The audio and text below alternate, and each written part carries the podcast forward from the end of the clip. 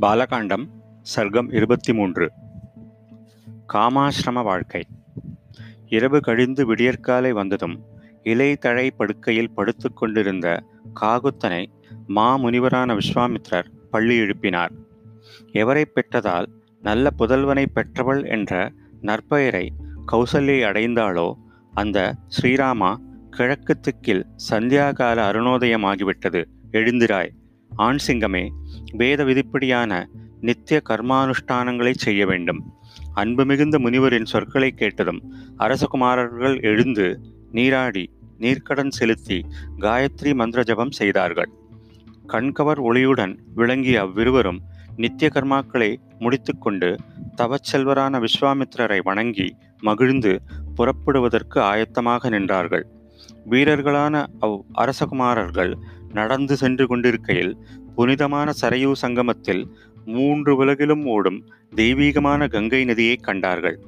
தூய உள்ளம் படைத்தவர்கள் பல ஆண்டு காலமாக கடுமையான தவம் செய்பவர்கள் இப்படிப்பட்ட முனிவர்களின் ஆசிரம வளாகங்களை அங்கே பார்த்ததும் மிகவும் குதூகலமடைந்த ராமலக்ஷ்மணர்கள் மகா ஞானியான விஸ்வாமித்திரரை பார்த்து பின்வருமாறு கேட்டார்கள். பகவன் புண்ணியமான இந்த ஆசிரமம் யாருடையது? இங்கே யார் வசிக்கின்றார்? இதை தெரிந்து கொள்வதற்கு நாங்கள் மிகுந்த ஆர்வத்துடன் இருக்கிறோம். அவர்களுடைய சொற்களை கேட்ட முனிபுங்கவர் மெல்ல நகைத்து முன்னர் இது யாருடைய ஆசிரமமாக இருந்தது என்பதை கேளாயிராமா? முன்னொரு காலத்தில் மன்மதன் சரீர வடிவத்தோடு இருந்தான். அவனை காமன் என்று அறிஞர்கள் அழைப்பார்கள். இந்த இடத்தில் ஸ்தானுவாகிற பரமேஸ்வரன் பல நியமங்களுக்கு உட்பட்டு நிலைத்த மனத்துடன் தவம் செய்து கொண்டிருந்தார்.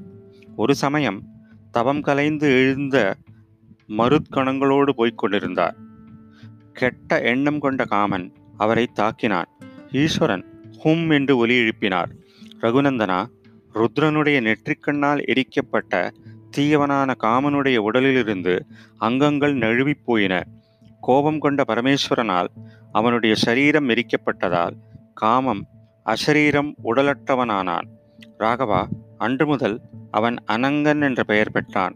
அழகு மிகுந்த காமன் எங்கே தன் சரீரத்தை விட்டானோ அந்த பிரதேசம் அங்கதேசம் என்று வழங்கப்படலாயிற்று. இந்த ஆசிரமம் பரமேஸ்வரவனுடையது புண்ணியம் தருவது. இங்கேயுள்ள ரிஷிகள் முன்னர் அவருடைய சீடர்களாக இருந்தார்கள். எப்போதும் தர்மத்திலேயே மூழ்கியவர்கள். அவர்களிடம் பாவம் என்பதே கிடையாது. இப்போது இங்கேயே புண்ணியம் தரும் இரு நதிகளின் சங்கம பிரதேசத்தில் இந்த இரவை கழிப்போம். கவின்மிகு காட்சியனே நாளை கங்கையை கடந்து செல்வோம். மனுஷ்யோத்தமனே நாம் அனைவரும் நீராடி காயத்ரி ஜபம் செய்து அக்னியில் தர வேண்டிய ஆகுதுகளை கொடுத்துவிட்டு தூயவர்களாக புண்ணியமான இந்த ஆசிரமத்திற்குள் செல்வோம். இங்கு தங்குவது மிகவும் உயர்வானது. ராமா இன்றிரவை இங்கேயே கழிப்போம். இவர்கள் இவ்வாறு பேசிக்கொண்டிருக்கும் போதே தீர்க்க தரிசனம் உடைய அவ்விடத்திய முனிவர்கள் மிக்க மகிழ்ச்சியுடன் அங்கே வந்து விஸ்வாமித்திரருக்கு அர்க்கியம் பாத்தியம் கொடுத்து அதிதி உபச்சாரம் செய்தார்கள். பின்னர் ராமலக்ஷ்மணர்களுக்கு உரிய முறையில் உபச்சார மரியாதைகள் செய்தார்கள். சுவாரஸ்யமான பேச்சுக்கள் பேசி பரஸ்பரம் களிப்படைந்தார்கள் அங்கே கூடியிருந்த முனிவர்கள் தத்தமக்குரிய முறைப்படி சந்தியாகால மந்திர ஜபங்களை செய்தார்கள். பின்னர் அதிதியாக வந்தவர்களை அழைத்து கொண்டு நல்ல நியமங்களை கடைபிடிக்கும் அவ்விடத்திய முனிவர்கள் காமாசிரம வளாகத்தினுள் சென்றார்கள். அறத்தையே உயிர்மூச்சாக கொண்ட தலை சிறந்த முனிவர் விஸ்வாமித்திரர் அரச குமாரர்களுக்கு சுவையான செய்திகளை கூறி மகிழ்வுறச் செய்தார். காமாசிரமத்தில் அவர்கள் மிக்க மன திருப்தியுடன் தங்கியிருந்தார்கள். ஸ்ரீமத் வால்மீகி ராமாயணம் பாலகாண்டத்தில் இருபத்தி மூன்றாவது சர்க்கம் முற்றிற்று.